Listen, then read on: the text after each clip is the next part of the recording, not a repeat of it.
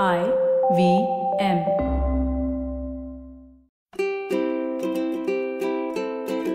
ನಮಸ್ತೆ ಹಾಗೂ ಸ್ವಾಗತ ದಿ ಹ್ಯಾಬಿಟ್ ಕೋಚ್ ಕನ್ನಡ ಪಾಡ್ಕಾಸ್ಟ್ಗೆ. ನಾನು ಸ್ಫೂರ್ತಿ ತೇಜ್. ಇದು ನಿಮ್ಮ ಹ್ಯಾಬಿಟ್ ಕೋಚ್ ಆಸ್ಟಿನ್ ಡಾಕ್ಟರ್ ಅವರ ಸೂಪರ್ ಸಿಂಪಲ್ ಹ್ಯಾಬಿಟ್ ಬೆಳೆಸುವಂತ ಒಂದು ಬೈಟ್ ಸೈಜ್ ಪಾಡ್ಕಾಸ್ಟ್. ನೆನ್ಪಿರ್ಲಿ, ಗುಡ್ ಹ್ಯಾಬಿಟ್ಸ್ ಇಂದ ಒಂದು ಗ್ರೇಟ್ ಲೈಫ್ ಸ್ಟೈಲ್ ಇರುತ್ತೆ.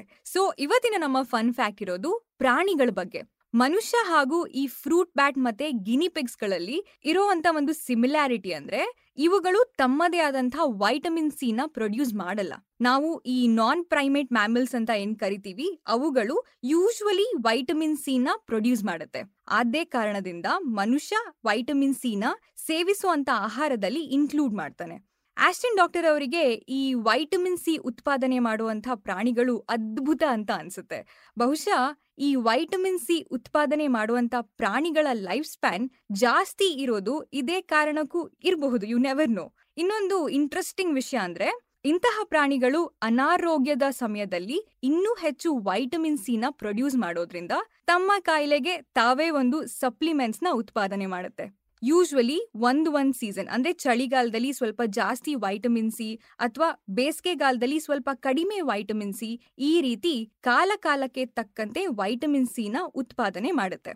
ಸೊ ನೀವು ಮೊದಲನೇ ಸಾರಿ ಈ ವೈಟಮಿನ್ ಸಿ ಬಗ್ಗೆ ಕೇಳಿದ್ದು ಎಲ್ಲಿ? ಯಾವ್ದಾದ್ರೂ ಫ್ರೂಟ್ ಜ್ಯೂಸ್ ಪ್ಯಾಕೆಟ್ ಮೇಲೆ ಈಗ ವೈಟಮಿನ್ ಸಿ ಜೊತೆಗೆ ಅನ್ನೋ ಅಡ್ವರ್ಟೈಸ್ಮೆಂಟಾ, ಅಥವಾ ನಿಮ್ಮ ಸ್ಕೂಲಲ್ಲ?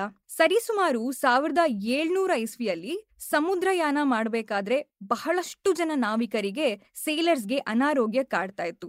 ಡಿಹೈಡ್ರೇಟ್ ಆಗೋದು, ಜ್ವರ ಬರೋದು, ತಲೆ ಸುತ್ತೋದು, ಇನ್ನು ಕೆಲವರಿಗೆ ಹಲ್ನೋವು, ಒಸಡ್ನಲ್ಲಿ ರಕ್ತ ಬರೋದು, ಈ ರೀತಿ ಸಿಚುವೇಶನ್. ಕೆಲವೊಂದು ಎಕ್ಸ್ಟ್ರೀಮ್ ಕೇಸಸ್ಗಳಲ್ಲಿ ಸಾವು ನೋವು ಕೂಡ ಸಂಭವಿಸಿದೆ. ನಂತರ ಇದ್ರ ಬಗ್ಗೆ ಯೋಚನೆ ಮಾಡಿದ್ಮೇಲೆ ನಾವಿಕರಿಗೆ ನಿಂಬೆ ಹಣ್ಣಿನ ರಸ ಕೊಡೋದಕ್ಕೆ ಶುರು ಮಾಡ್ತಾರೆ. ಆ ನಂತರ ನಿಂಬೆ ಹಣ್ಣು ಪ್ರತಿ ಪ್ರಯಾಣದಲ್ಲೂ ಕಂಪಲ್ಸರಿ ಆಗುತ್ತೆ. ನಿಮಗೆ ಗೊತ್ತಿರ್ಬೋದು, ವೈಟಮಿನ್ ಸಿ ಡೆಫಿಷಿಯನ್ಸಿಯಿಂದ ಸ್ಕರ್ವಿ ಅನ್ನುವಂತ ಒಂದು ಕಾಯಿಲೆ ಬರುತ್ತೆ. ಯೂಶ್ವಲಿ ಈ ವೈಟಮಿನ್ ಸಿ ಬರೀ ನಿಂಬೆ ಹಣ್ಣಲ್ಲಿ ಮಾತ್ರ ಅಲ್ಲ, ನಾವು ತಿನ್ನುವಂತ ತರಕಾರಿಲೂ ಕೂಡ ಇರುತ್ತೆ. ದಿನಕ್ಕೆ ಪ್ರತಿಯೊಬ್ಬರಿಗೆ 65 mg ಅಷ್ಟು ವೈಟಮಿನ್ ಸಿ ಅಗತ್ಯ ಇರುತ್ತೆ. ಇದಕ್ಕಿಂತ ಕಡಿಮೆ ಆದ್ರೆ ಮಾತ್ರ ತೊಂದರೆ ಇರೋದು. ಬಟ್ ನಾವು ಸರಿಯಾದ ಆಹಾರವನ್ನ ಸೇವಿಸಿದ್ರೆ ಬೈ ಡಿಫಾಲ್ಟ್ ನಮಗೆ ಬೇಕಾಗಿರುವಂತ ವೈಟಮಿನ್ ಸಿ ನಮ್ಗೆ ಸಿಗುತ್ತೆ. ಇದೆಲ್ಲ ಆಕ್ಚುಲಿ ಹೇಳ್ಬೇಕಂದ್ರೆ ಒಂದು ಬೇಸಿಕ್ ಇನ್ಫಾರ್ಮೇಶನ್. ಸುಮ್ಮನೆ ನೀವು ಗೂಗಲ್ ಮಾಡಿದ್ರು ಕೂಡ ನಿಮಗೆ ಈ ಇನ್ಫಾರ್ಮೇಶನ್ ಎಲ್ಲ ಆರಾಮಾಗಿ ಸಿಗುತ್ತೆ. ಸೊ ನಮ್ಮ ಆಸ್ಟಿನ್ ಡಾಕ್ಟರ್ ಅವರು ನಿಮಗೆ ಗೊತ್ತಿಲ್ಲದೆ ಇರುವಂತಹ ವೈಟಮಿನ್ ಸಿ ಸೀಕ್ರೆಟ್ ನ ನಮ್ ಜೊತೆ ಹಂಚ್ಕೊಂಡಿದ್ದಾರೆ.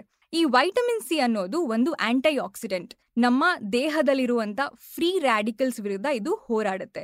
ಇದು ಪ್ರಬಲವಾದಂತಹ ಒಂದು ಆಂಟಿ ಆಕ್ಸಿಡೆಂಟ್ ಆಗಿರೋದ್ರಿಂದ ನಮ್ಮ ಸ್ಕಿನ್ ಹಾಗೂ ಆಂಟಿ ಏಜಿಂಗ್ ನಲ್ಲಿ ಇದು ಬಹಳ ದೊಡ್ಡ, ಬಹಳ ಪ್ರಾಮುಖ್ಯತೆಯನ್ನ ಪಡೆಯುತ್ತೆ.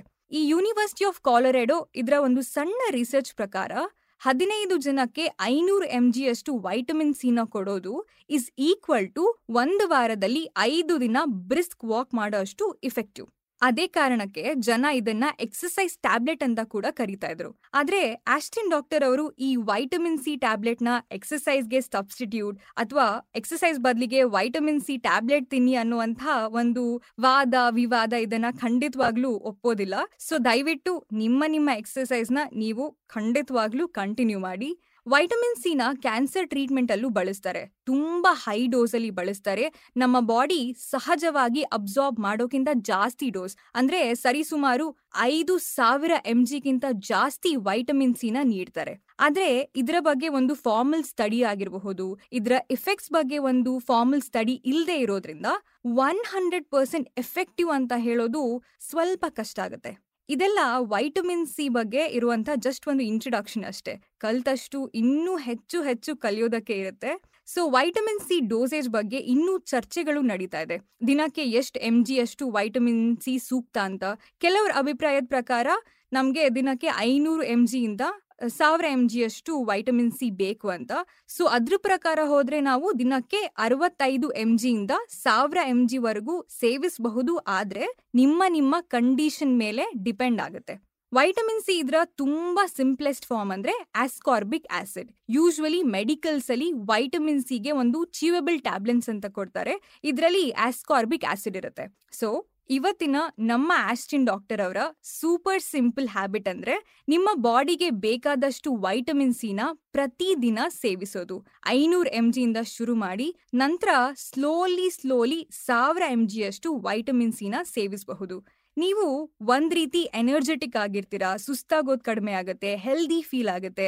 ಇನ್ಫ್ಯಾಕ್ಟ್ ಈ ಪಾಡ್ಕಾಸ್ಟ್ ಮಾಡೋದಕ್ಕೆ ಐಡಿಯಾ ಬಂದಿದ್ ಹೇಗೆ ಅಂದ್ರೆ, ಆಸ್ಟಿನ್ ಡಾಕ್ಟರ್ ಅವರಿಗೆ ಸ್ವಲ್ಪ ನೆಗಡಿ ಜ್ವರ ಬಂದಾಗ, ಜ್ವರ ಬರಬಹುದು ಅನ್ನೋ ಫೀಲಿಂಗ್ ಬಂದ ತಕ್ಷಣ ಆಸ್ಟಿನ್ ಡಾಕ್ಟರ್ ಅವರು ವೈಟಮಿನ್ ಸಿ ಟ್ಯಾಬ್ಲೆಟ್ ನ ತಿಂತಾರೆ. ಒಂದ್ 2 ದಿನದ ನಂತರ ಅವರಿಗೆ ಜ್ವರ ಕಡಿಮೆ ಆಗುತ್ತೆ.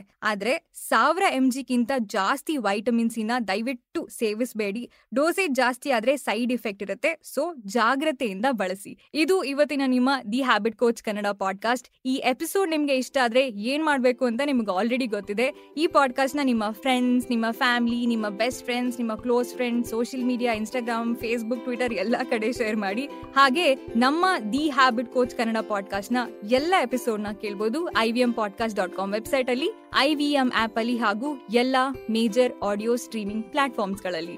ನಿಮ್ಮ ಹ್ಯಾಬಿಟ್ ಕೋಚ್ ಆಸ್ಟಿನ್ ಡಾಕ್ಟರ್ನ ನೀವು ಖಂಡಿತವಾಗ್ಲೂ ಇನ್ಸ್ಟಾಗ್ರಾಮ್ ಅಲ್ಲಿ ಫಾಲೋ ಮಾಡಬಹುದು. ಅವರ ಇನ್ಸ್ಟಾಗ್ರಾಮ್ ಹ್ಯಾಂಡಲ್ @AstinDoc. ನೀವು ಅವರನ್ನ ಟ್ವಿಟರ್ ಅಲ್ಲೂ ಕೂಡ ಖಂಡಿತವಾಗ್ಲೂ ಫಾಲೋ ಮಾಡಬಹುದು. ಅವರ ಟ್ವಿಟರ್ ಹ್ಯಾಂಡಲ್ @AstinDoc. ನನ್ನನ್ನು ಕೂಡ ನೀವು ಡೆಫಿನೆಟ್ಲಿ ಇನ್ಸ್ಟಾಗ್ರಾಮ್ ಅಲ್ಲಿ ಫಾಲೋ ಮಾಡಬಹುದು. ನನ್ನ Instagram handle @SportiSpeaks. Thank you so much.